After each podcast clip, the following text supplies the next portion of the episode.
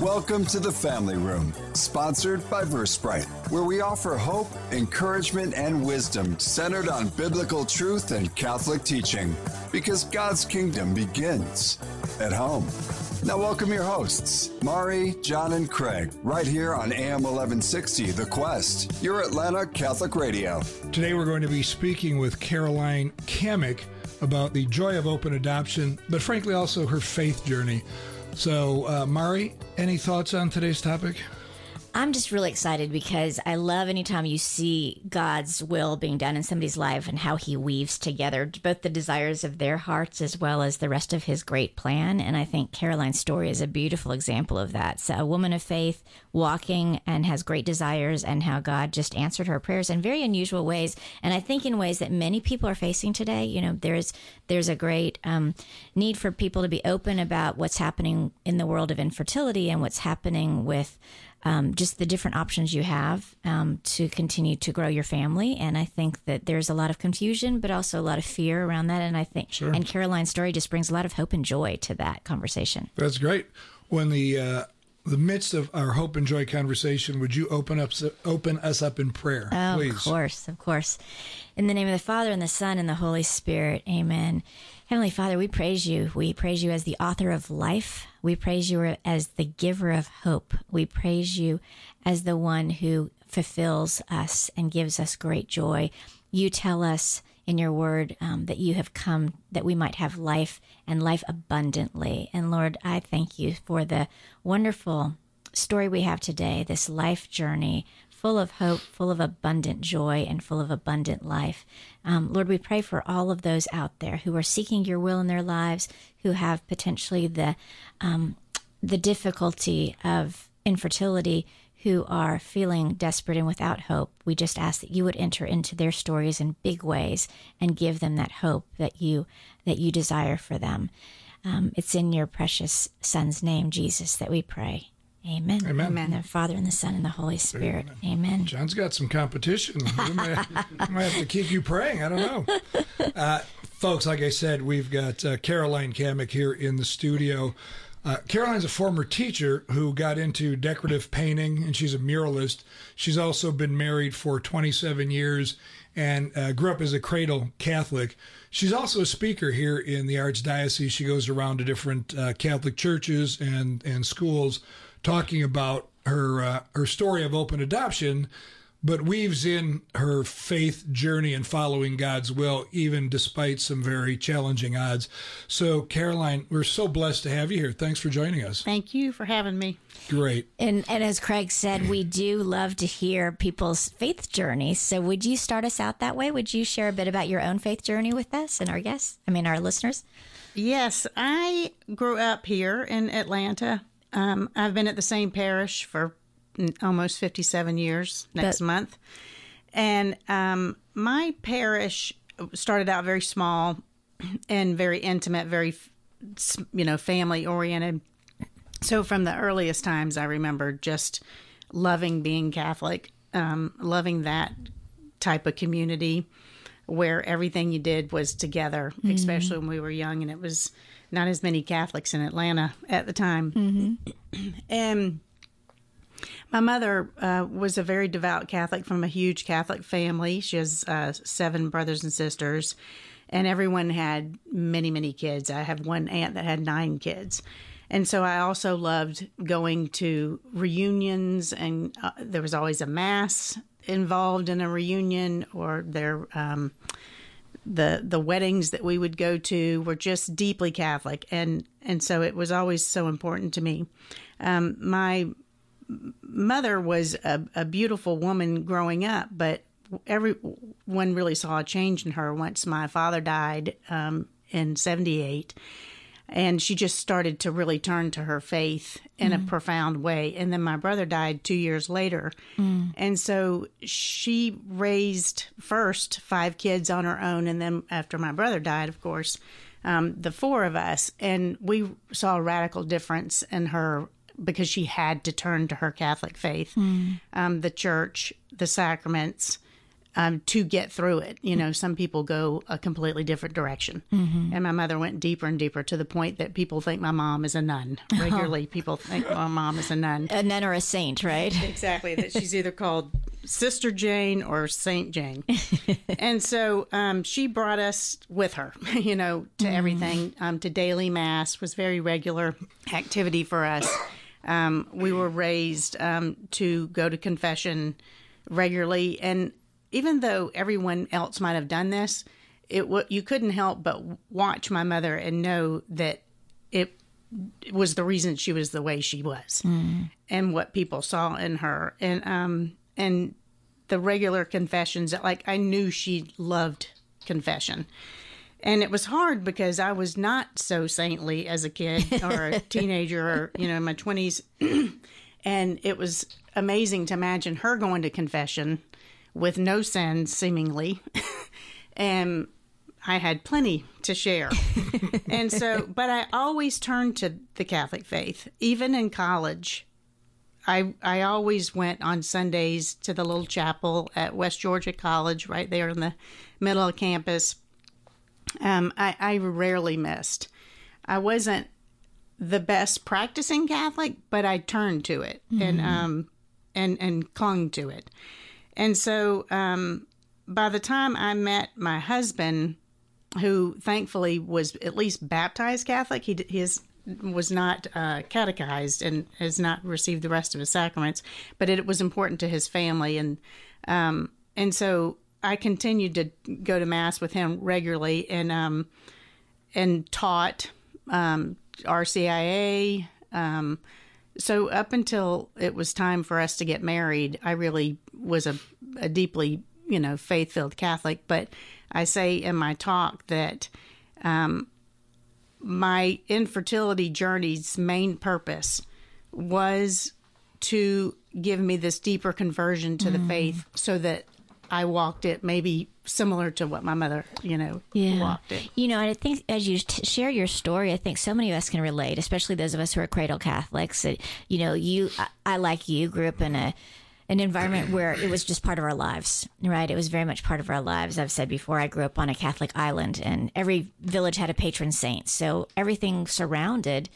Um, saints feast days and novenas for people when they passed away. And there was just a lot of that that went on around you. And so at some point though god will plant it more personally in your heart right? And i see you're nodding your head and that sounds like what what happened for you as well. You had this beautiful example with your mother and you knew where to turn when things got hard. Um, but sometimes it takes something happening in our own lives to make it even more personal for us. Yeah. Yeah, no, I like that because um, we've talked so much on the show about God's will, right? And you know, when your mother turns to her faith in the midst of what a lot of people might get mad about, my husband, my son, Yeah. God, you don't love me, God, you don't love me. Yet she fell on her knees and got to appreciate the graces Yeah. that get poured out, and that grace then seemed to flow to the rest of you and your family. Yeah, that's beautifully said. That's beautifully said. What, just curiously, because you mentioned something before the show, um, as a part of your faith journey, the rosary in in your family life, but also you had a couple of cousins that were priests. Yes, when um when we got married, um the two we have two uh, an aunt in particular has two sons that are cousin. I mean that are priests, and they were um, the celebrants for our wedding, and um, that was profound to see because it did um, it did represent everything that I believed in. You know, in that mass, everything that I strived for. But like you just mentioned, you can strive for it, but you don't get there unless you go through some things. um, but yes, and then the a, a neat thing that mom used to do with us um, when we were teenagers, we would always say the rosary before we go went out on Saturday nights, and um, I've learned that there's a lot of things that we do, whether we feel like we're saintly or holy or not, people see in us. Hmm. And evidently, that's something that a lot of my friends who are Protestants recall. Do my mom doing that with us, hmm. even though they didn't understand it at the time, and they may not still understand it, but they knew it did something for them and it was something they were missing in their own homes. Hmm. And despite not having a father we had a, actually a very dysfunctional childhood when my dad was alive. And even though we had that it's nothing compared to possibly what other people were experiencing you know? So people have turned to us through prayer a lot of times they'll ask me to pray for them but they really want my mom to pray Saint they'll Jane. appreciate my prayers but because we Yeah, go we don't straight, mi- we don't mom's straight to the top Yeah. That's awesome. Well, it's funny too when you tell your story because there's an irony to your infertility and open adoption when you continue to mention, well, my my mother came from a family of seven or eight or nine or whatever. You came from five. Um, you know, part of your faith journey really has to do with that your own desire to become a mother. Would you share more about that story, that desire, and where your faith really entered into that process? Because there's some difficulty in what went on through that whole time. Yeah, I I um first of all had a really hard time finding my husband. First of all, um, He was lost. Yes, it's- I was lost, and he was found by me. And the very first novena I have ever done, and I've done hundreds since then, was to Saint Joseph because I was in a couple of dysfunctional relationships. And everyone else was getting married, and I was about 28 years old and still hadn't found the one. And so I said a novena to Saint Joseph, and that's how I met um, Paul. It couldn't have been a week later. Okay, so pause for just a second because we've got a lot of listeners who aren't Catholic who listen to our show, and so they don't know what a novena is. And why would you talk to Saint Joseph about this? Can you describe that a little bit more? Yes, so I've done novenas with Protestant friends too, and usually just try to do it with the Holy Spirit instead. But Saint Joseph is, um, interestingly, the foster father of Jesus, which is an interesting tie to our story as well. But um, he is um, the saint of fathers and husbands. And so a novena is a nine day prayer uh, that you say for nine days straight. It's a, comes from a Latin word, nine. And you um, ask a particular saint, usually one that has something to do with your particular prayer intention. And you ask them to pray for for your intention. You're not you're not praying to them. You're asking them to pray with you much like you ask anyone to pray with you. And it's um, dates back to a tradition from the early church um, when they waited for the Holy Spirit to come back down um, after Christ's resurrection, and so um, it is a powerful way to pray, and um, it's a prayer. It's a, a way that you could, you know, we always pray, and we sometimes halfway trust he's going to answer it. When you do a novena, it's like you're really physically f- you feel yourself putting it in the in God's hands, and it um, usually gives you such conviction, or most times that I've done them, gives me great conviction on whatever that answer is and His timing. His will and his timing for that. Yeah, that's beautiful. So yeah, so once I met Paul, we were um, married two years later. We I, I couldn't wait. I, I just was ready after the first date, and um, and so he he and I, you know, I was thirty by that point, and I knew I was kind of pushing it, you know, to have children. And I remember the day we walked out of a Thai food restaurant. And I said when we were walking to the car, I think we should be, I think we should go ahead and start trying to have a baby. And he said, I do too. And then he looked at me and he goes, I'm scared. and so it's interesting when you think about the fact that we came from this huge family.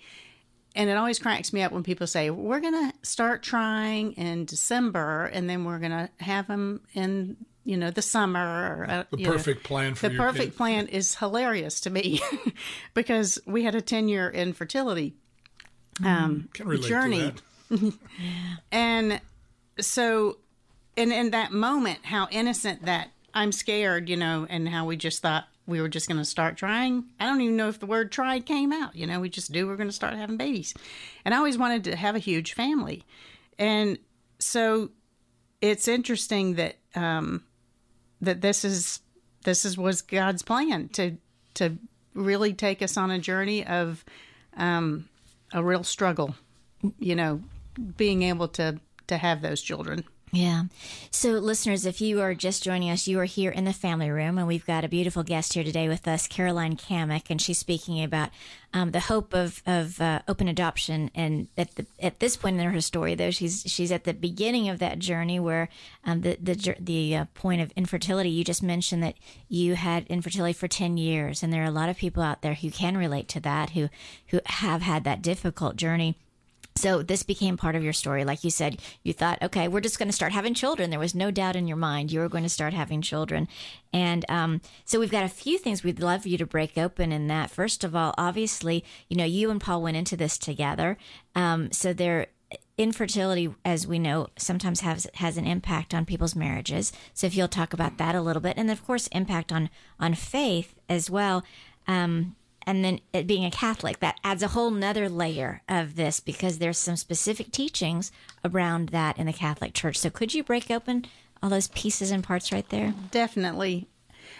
Um, at the time I was teaching, I was not teaching, I was sponsoring an RCIA.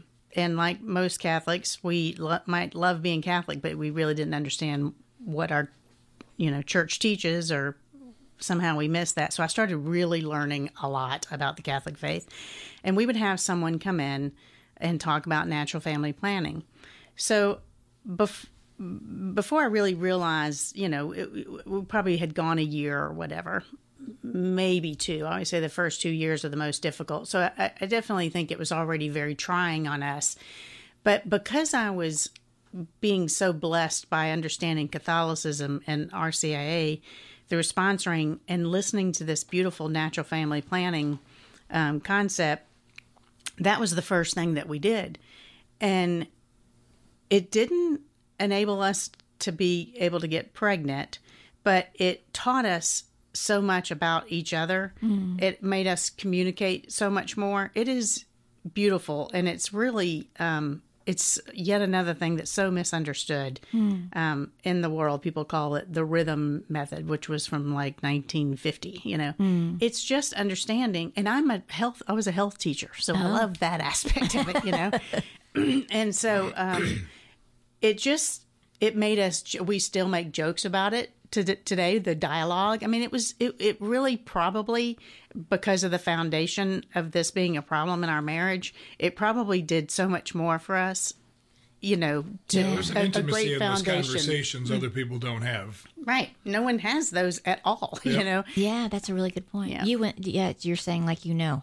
No, I mean, yeah, we had the same thing, right? I mean, we got pregnant after two years, had a miscarriage, and then there was another I guess six years. Wow. No answers, no whatever, whatever. And you know, you run the path, and I'm sure Caroline's going to dive into it. You run the path of, well, do this injection or do this in vitro, do all these things. Of course, when you drill down in the church, it's like that's not how we trust God mm. with our lives. It's not my decision just because I simply say I deserve a child. I'm going to go do something else. So why don't you keep going? Definitely, and you, you are you become very discerning. I was looking back in my journals to prepare for this particular um, show today, and what I found was, even though I talked a lot about the baby in my journal, you can tell what I was doing was what God does anytime He allows you to go through something, and what and the purpose of Him to allow you to go through suffering and allow you to go through these trials is to deepen your faith, mm. and that's what I'm doing through the my all I read in the journal is all about me focusing on myself and where I needed to grow and where I needed to turn to Scripture, and that's what that whole journey was about. Um, I can't speak for Paul. Who knows what all he was doing in that brain of his? But but you say with a cute smile. Even though she knows how men think. even though what's beautiful about Paul is he was not catechized, only baptized Catholic. Every single step of the journey, he was right in step and he's not somebody to just do what I say. you know, he's got quite a mind of his own but he it was such an example of how God is the head of the family and then the husband and then the wife and that's not a it's not a submissive word in the it's a submissiveness to God yeah. in that alignment and I saw it firsthand and um as I began to learn all the things that the church taught and taught against with fertility, I couldn't believe how much he was con- in complete agreement to it. Um, insemination was probably the next step of what we looked at. And I didn't have anyone to talk to. Um, th- it was a very lonely, you know, place to be because you get the. This is again what I love about the quest because you get to hear easily and how God will just place that particular subject on the air for you to hear. And that's one of the only resources that people will have. I was fortunate enough because I wasn't getting any answers in my church, even with the deacon um, at my church at the time. So I knew of a um, gynecologist that um, very much did, did her practice around Catholic teaching. And I couldn't see her because she didn't have an opening to actually see her as a um, patient, but she would let me call her for consultations regularly. That's and even I would, more rare. Wow. yeah, and I was just terrified, you know, of the decisions because I so didn't want to go against God's will. And I began to learn through this that the teachings of the church are to align your life with God's will. That's their purpose. They're not rules to control you. Nobody's going to even know if what you're doing. It's not like they've got somebody you got to check in with, you know. The way people look at it. And so that's what I learned through it was praying for God's will was learning how the teachings guided you towards this perfect plan that he had in perfect timing, which I will share eventually as my story unfolds. It all makes complete sense, and it usually does um, when you look back. But um, when when I came to my husband about insemination, I was absolutely shaking to bring it up to him because I was scared to death that he was. Um, he would be like, yes, because he so wanted to have his So you wanted to have a child. he wanted to have a biological child, you know, at the time. And so he thought that was the most messed up thing. And I I just remember the massive relief and and how beautiful and holy that moment was for him to say, um, no, that's not how that's messed up. We would not ever do that outside of sexual intercourse, which is what natural law and that's what the teachings are uh, you know are centered around is natural law. That's basically it you know that you god created man and wife to be to procreate you know naturally. And so then we moved um, that same gynecologist um, suggested clomid which is has a it's like a 70 to 80 percent effect on those that are having problems with ovulation they have great success with people being pregnant from clomid as well it was not um, for me and so the last thing we did that by that point, I was just doing whatever the church allowed and what I felt like I was meeting my husband's desires.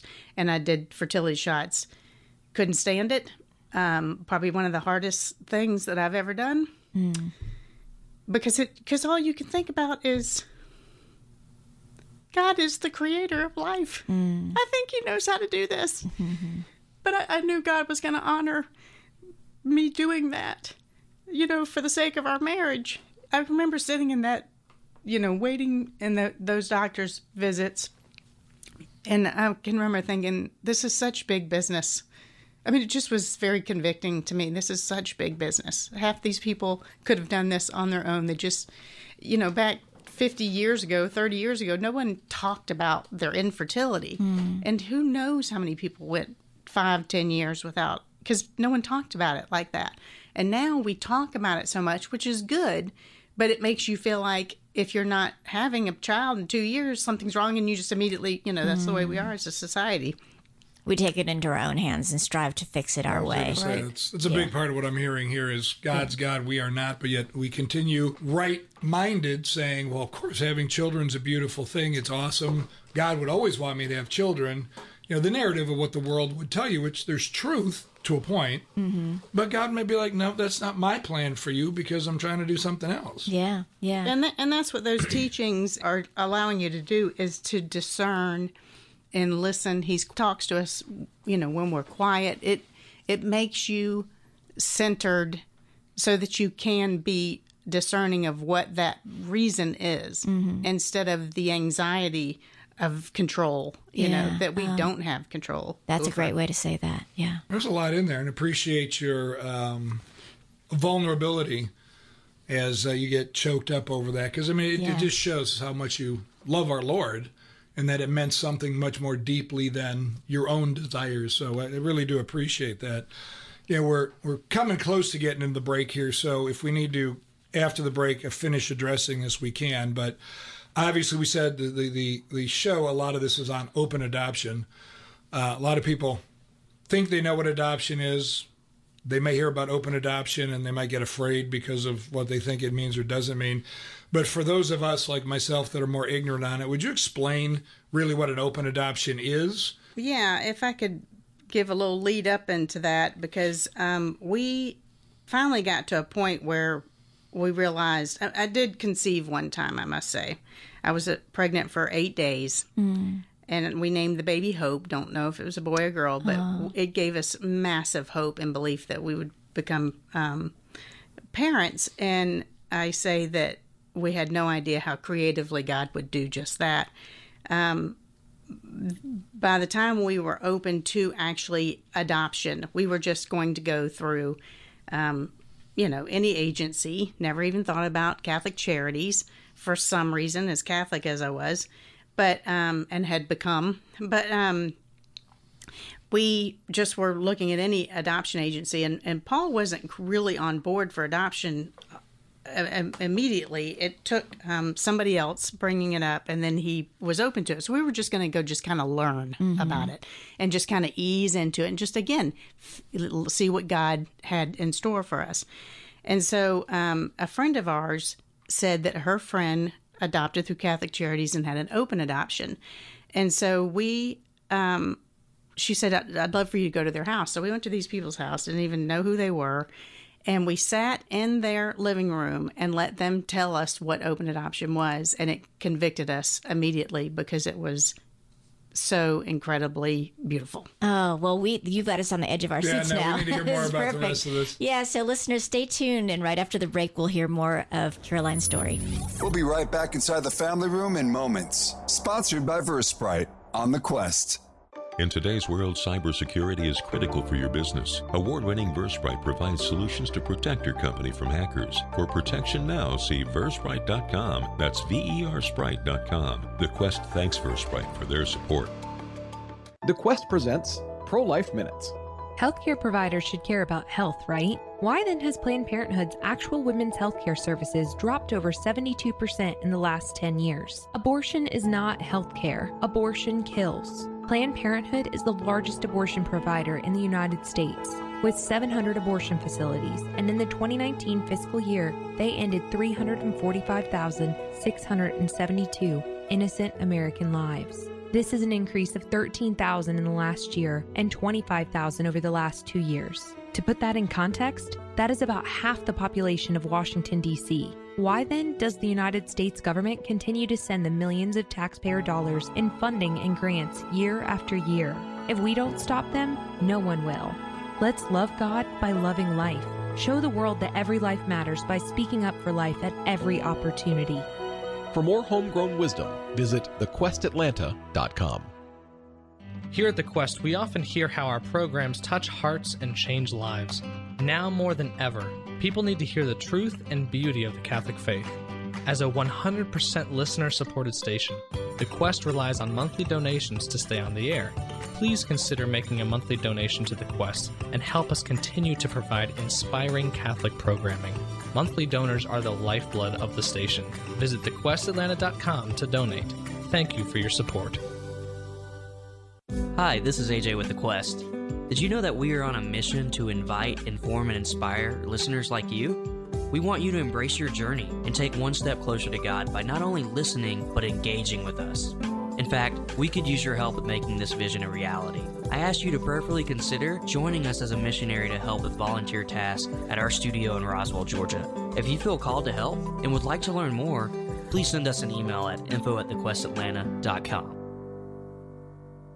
Does your parish, charitable organization, or ministry have an upcoming event that you'd like to promote? Advertise it on AM 1160 The Quest Community Calendar. It's easy and there's never a fee. Just visit thequestatlanta.com, click on events, and submit your activity or event. Enhance the success of your community outreach event. Take advantage of the Quest Atlanta's complimentary community calendar and gain more exposure to the Metro faith community. Submit your event at thequestatlanta.com today. St. Joseph was a man of few words. In fact, not a single word of his was recorded in Scripture. But the father of Jesus spoke abundantly in his silence, and he certainly gave us a lot to talk about. Want to go deeper? Listen to the St. Joseph series on your Quest app and on thequestatlanta.com. We're back in the family room, sponsored by Versprite. Right here on AM 1160, The Quest. We're talking to Caroline Camick about open adoption, God's will, how all these things fit together. Before the break, you know, we were kind of on the edge of our seats, so we're going to discuss that again, Caroline. But before we do, we talk about family room memories, you growing up or, you know, with your current family, whatever.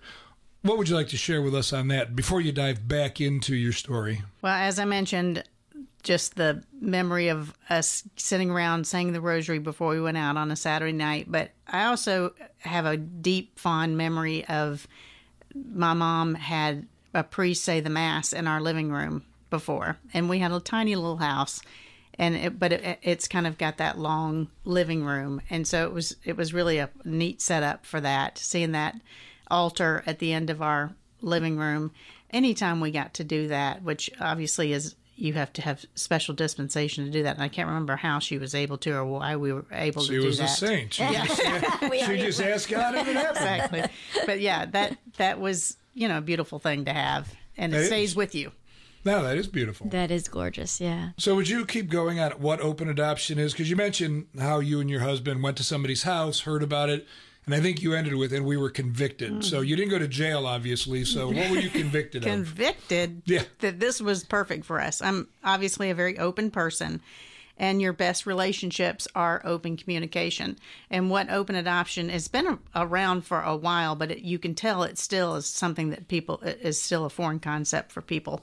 Typically, what it means is you have a normal uh, adoption, just as it is legal as a closed adoption, but you have some kind of relationship and some kind of communication with whoever's still involved. It could just be a birth grandmother, the birth mother, birth father, and birth mother, and you might meet once a year at a neutral location, depending on how healthy everyone is that's involved. You would just send them texts or emails and pictures at you know whenever you felt um, the desire. And there is what's called a negotiation that the adoptive parents write up to give you guidelines, you know, to, to keep good boundaries. And they pretty much decided to start doing this type of thing because they were listening to all the parties involved, the, the children, the birth parents, the adoptive parents, they all needed this um, because it did allow, you know, for a very healthy dialogue, if at all possible, and so that those questions can be answered whenever that child may have it. So that's the typical way an open adoption is done. Our story is not typical. Yeah, so it sounds like eh, there's a lot of flexibility in that then. I mm-hmm. know Yes. of people who are looking into open adoption and they're a little fearful because they don't know what this could mean, but it sounds like they can choose how often a contact is and who the contact's with and what that might look like. Yeah. Do you catch that? Yes, I was just Not gonna, typical? I was just going to say that's what I was about to just hone in on. Is um, you have a beautiful story that yours was not typical. So take us through your story because I think it. Once again, we keep talking about hope and God's will. I think your story is just so beautiful in um, highlighting that in so many ways. Well, I, I could always hear God telling me deep, deep down, Caroline, just wait. I have a plan perfect for you.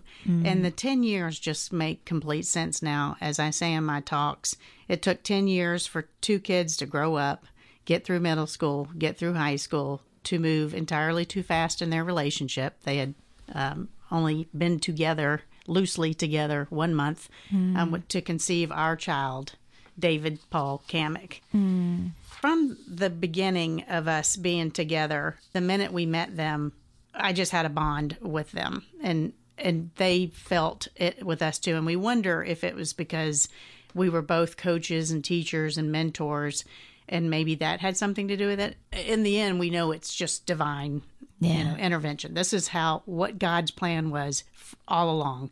And why he went through the journey that he went with us or took us through. From the time he was born in the hospital, they asked us to come see him when he was born.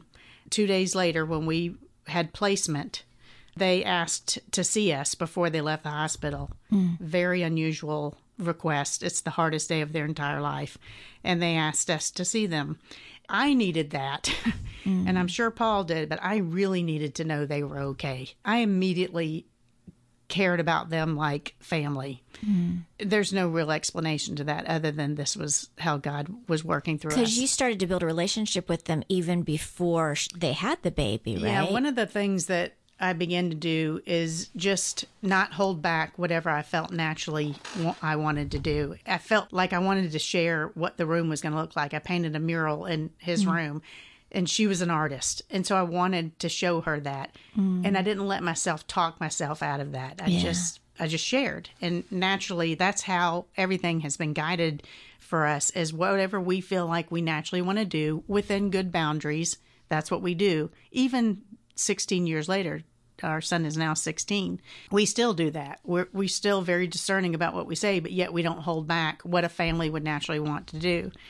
She met wanted to meet me out when she was pregnant with him to um, give me some pictures of the ultrasound and just to talk, you know. And we just shared. Sounds like what you our adopted lives- two other kids. Yeah, I we we totally d- adopted two families. That sounds like it. That's awesome. That is amazing. That is amazing. And uh, as far as open adoption, so I know that you've shared this before and other people have talked about it, but you give them a book and that's how they choose. They look through different books of different people who've put their books together and that's how they choose you. So they actually felt like they were choosing. So they choose you, too. Yeah, and that Oh, really? that was one of the cool things when we met with that couple. When they told us that, you could just see how God uses something in that book to draw them to you. Some of the adoption agencies we would go to, it just felt like they were like, "We're going to get you a baby in." You know, three months. Mm. And I didn't want just a baby. I wanted the one that God chose us to have. Yeah. Period. And so she said that the reason that she was drawn to our book, that they were drawn to our book, is because I, I wrote so personal about each picture. And I say what's so funny about that is I was trying not to talk too much. I was trying not to be too Caroline and oh, you know scare the heck out of her. And so I think because I'm naturally like that, it was enough where it was so personal to her um, that that's how she picked us. And just real quick, the couple. Maybe this is my curiosity getting me in trouble again. But these were what I would call two normal high school students, both decent in school, both wanted a future beyond, you know. How would you describe the, the couple themselves? They were actually in college. They were just that. And that's usually a really good example of when open adoption works as well as it does is because they were from such good stable homes. They had very strong families. In fact, her family wanted to raise our son. And she said no. She had done so much research on open adoption. They provide wonderful counseling through Catholic Charities, but she even took a step further and went through uh, another psychologist that Oh, had wow. placed two babies for adoption, and she did some counseling for people too, because she had no counseling for herself when she placed her babies, and so she had complete conviction in open adoption. So she's extremely smart. She's got a degree now at um, Denver Law School. So she graduated from UGA when David was a year old, and then she went to Denver Law School. And his birth father's also very, very intelligent people and uh, very successful now. Her parents have told us that not just David, but that Paul and I are the reasons they they're where they're at today.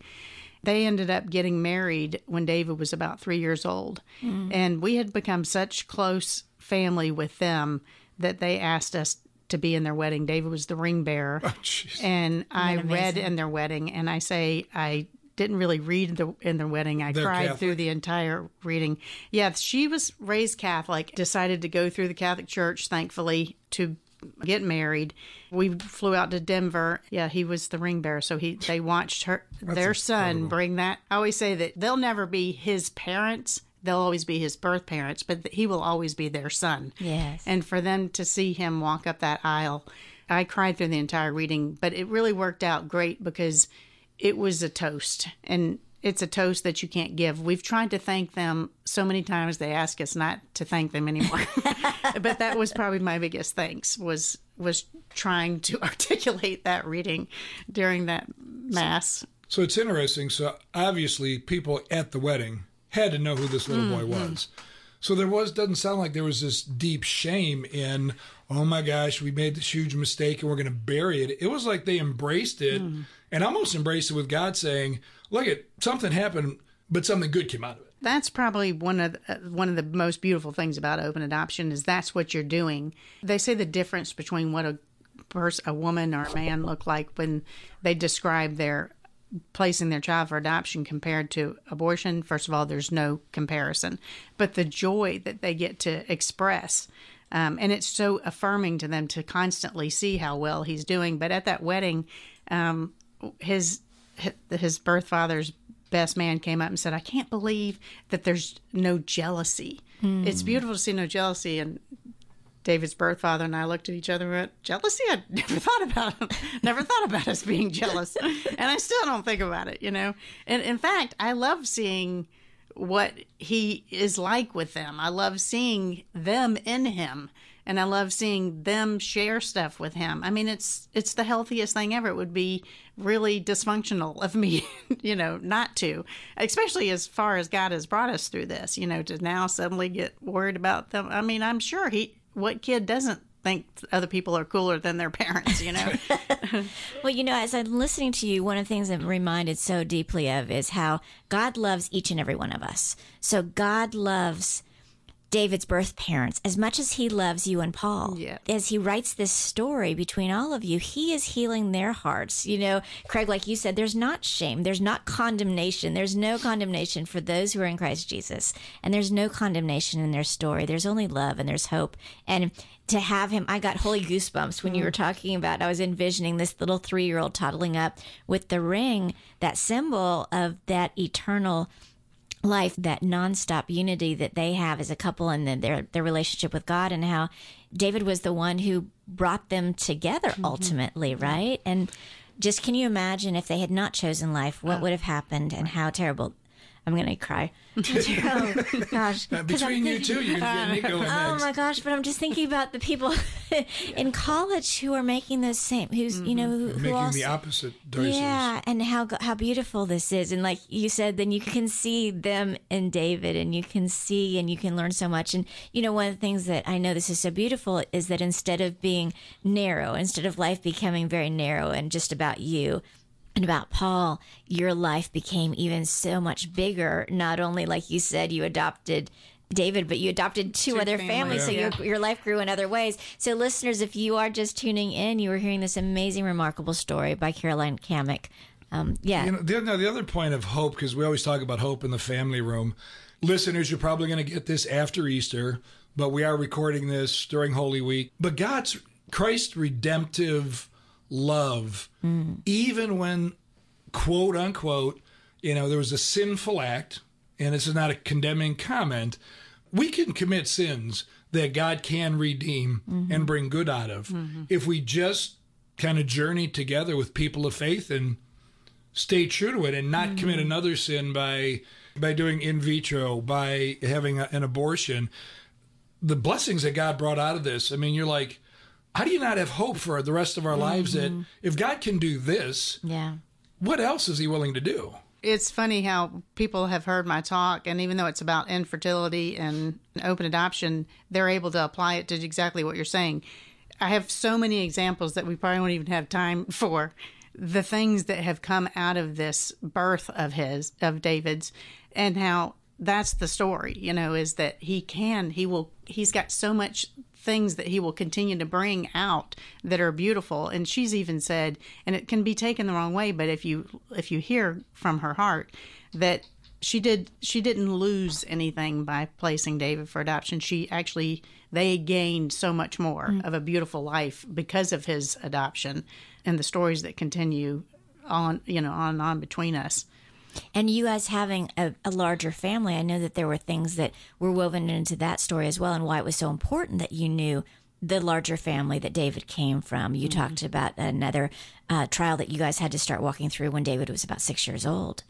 Yes, when um, one of the the neat things about um, open adoption is and one of the necessary things is you need to know i mean how many times you go to the doctor and they ask your history? Mm. and i don't know how people do it. They don't know the history of their adopted child.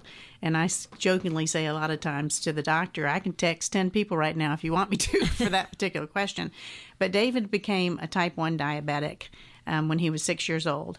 And you know when you when you pray for a child and you have this healthy child that's born and you think that you're in control of all this it's just by by discerning the walk and and deepening your faith and going through what you go through through these particular trials it prepares you for things that come later mm. and that was one of the most devastating things ever to our marriage and to our family was finding out that David was a diabetic. First of all, nobody understands diabetes until you experience it. You can't get your head around it mm-hmm. until you actually live it with the person. And we don't even know, you know, because we're not the ones that have the disease. But um, he became a diabetic, and both of their um, both of them have first cousins that are diabetics, and um, I couldn't hardly function for about eight months. I was absolutely overwhelmed. It's extremely complicated, anyways. And um, good thing you were a health teacher, right? Once again, yeah, this, even that. Yeah. I mean, it, because it's your child, you know, and you don't yeah. want him to hurt and suffer. Really he was a baby, you know, pretty much. Yeah. And um, and I shared the last time I was on the show that the very person that helped me through this, and don't choke up again, mm-hmm. is his um his birth aunt that has a son that's a type 1 diabetic and she's a family doctor. Oh wow. and she she said she couldn't even get out of the bed. Mm. You know, she was so devastated and she just shared with me just vital uh, perspective um, that I was going to care about other people again and I was going to care about you know, uh, I was going to believe again, and you know, just all the things. I mean, I had a hard time trusting God for a very long time because it's so on you when you're mm. uh, the parent of a diabetic, and um, and keeping up with the supplies and the insurance and everything else. And um, gosh, just and to to have gone through what I had gone through, you know, for the through the infertility journey and de- develop this beautiful relationship and this open adoption, and then I get hit with not trusting God. He's just always raising the bar, you know, to deepen your faith. Um, he he wants me to be like Saint Jane, just with a lot, just like with a lot bigger mouth, and uh, not quite the same disposition as she has. Oh, that's so cool. Yeah, and it's, again, sorry for going off on my tangents, but you know, as you started your story, I think if I was a listener out there, I'd be like, well, I can't listen to Caroline because she's a saint, even though she had struggles with her family. And frankly, I think it's good to hear that people of faith sometimes, I don't want to use the word doubt God, but question, you know, where are you? Why are you? Why, mm-hmm. why have you Lord, Lord, why have you abandoned me? It's like, you know, again, going through it with my daughter, you look and you go, well, if you really loved us, God, you wouldn't let this happen. Mm-hmm. God lets you sit in it, though. And finally, like you said, He keeps knocking at your heart to go, all right, you got something better. You got something bigger. And it is. It's always right. God never lowers the standard, right? This is not the lowest common denominator. Jump over it. It's easy. God's like, no, I need to stretch you. I need you to grow. And then I appreciate you sharing that part of it because I think when we have these shows, it's easy for a listener who is challenging their faith at the moment to go, well, they're much holier than I am or whatever. And it's not a reminder we are all real people on the same journey every single day. Some days it's sunny, some days it's rainy, and some days it's an earthquake. Yeah, mm-hmm. yeah, definitely. Yep. And so, as you've shared your story, as Craig just said, you know, there are probably people saying, "Oh my gosh, I don't know how you did that," uh, or "I'm going through something similar," and you know, we're we're living what Craig just described. What have been some examples of women who've maybe found hope in the story of you, as you've shared it? Because God did use your mouth, yes, to to great purpose, right? yes, and had you share your story. So, um, w- one incredible example that I can think of is um, I'm, I'm in charge of my class reunions um, where I graduated from, and I was calling everybody for one particular reunion, and a guy that I graduated with um, was having trouble having children, mm. and he said his wife was not open to adoption at all, and so I shared our story, and um, that reunion, my f- husband went out in the middle of that dance floor and was talking to his wife. She, I think she approached him. He's not the type to go up and you know do that. He's from Maine, very reserved people, and um and he um they ended up adopting because of our story and did open adoption because it's hard to share open adoption and keep it you know uh, down to the bare minimum when we have what we have. Mm. But I always say it. You, you, don't necessarily have to have what we have, but don't discount that God could want that for you yeah. because it's awesome if that's what He's calling you to do. And so um, they now. He's my age, and he, they ended up adopting two more. And I'm not sure if those two are open adoption. I know um, his first is, and he adopted just a couple years ago, and so he was you know, probably 53, you know, mm. at the time. So he was open to three uh, already. And then my last talk, my very first time I did my talk at a women's retreat, a woman came up to me. David now has two birth. That's another bonus to um, have an open adoption. Now I can't have kids. We weren't able to adopt again. And David now has two birth siblings, mm. a sister and a brother. And um, that whole story is beautiful in itself and he loves them. He can't wait to drive, you know, his own car and go visit them because they're only an hour away. And he's made it very clear that he'll be going there a lot. And um, and a lady came up to me and said that she has an open adoption with her son's birth mother, but she found out that he had a baby brother that is autistic, and I think he was maybe a year old, and she had not told her son because mm-hmm. of the fact that maybe he was autistic or I don't know what why she was refraining, but my hearing my story um, gave her the strength and the courage to let her son know that he has a brother and that they're gonna um, that they'll meet him.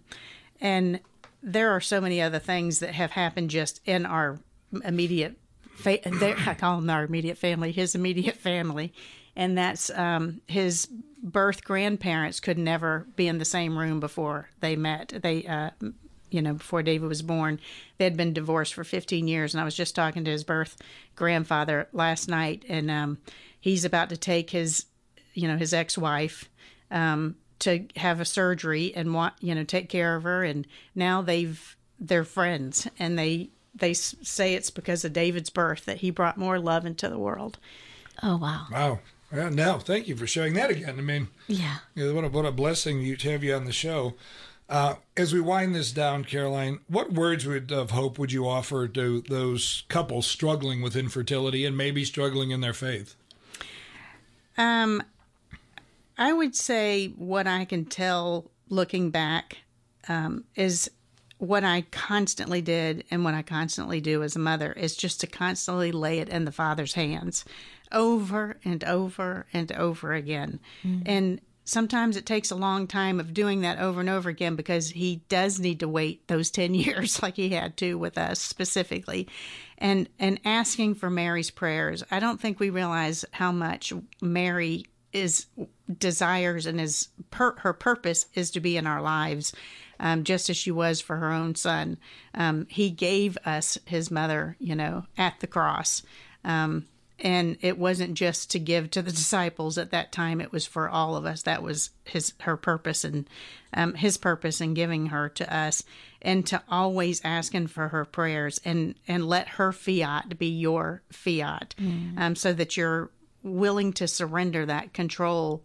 um, that is not true control and um, and let her pray for you and be you know a guiding light for you because all she wants to do is point you to to Jesus and His will. And then, like I said, that will prepare you for everything else that comes your way as a as a mm. mother. Mm, that's beautiful. Caroline, we have appreciated so much your time with us today and your willingness to be so vulnerable, um, so humble, and um, also so full of hope and joy. And I hope that our listeners could hear that in your voice. I know they could, and that they will find strength and hope and joy in that as well. Would you bless us all by praying for us sure, as we I'd close? Name of the Father, the Son, and the Holy Spirit. Amen. Amen. Heavenly Father, we praise you and thank you for all the blessings that you give us and all the trials that you take us through because they are only to deepen our faith and love and desire for your will and your plans in our lives. And I pray for all these listeners that they will be blessed with the intimacy of knowing that you're near and that you have never left them and that you will answer them in your perfect time and that you will bless us all this holy Easter. In your name, I pray. Amen. Amen. Amen. Amen. Father, Son, Holy Spirit. Amen. Amen. Caroline, thank you so much. Listeners, thank you for joining us today, and please be with us again here in the family room next week, where we offer hope, encouragement, truth, and wisdom for families. Thanks for hanging out with us in the family room, sponsored by Versprite. For more info, go to thequestatlanta.com.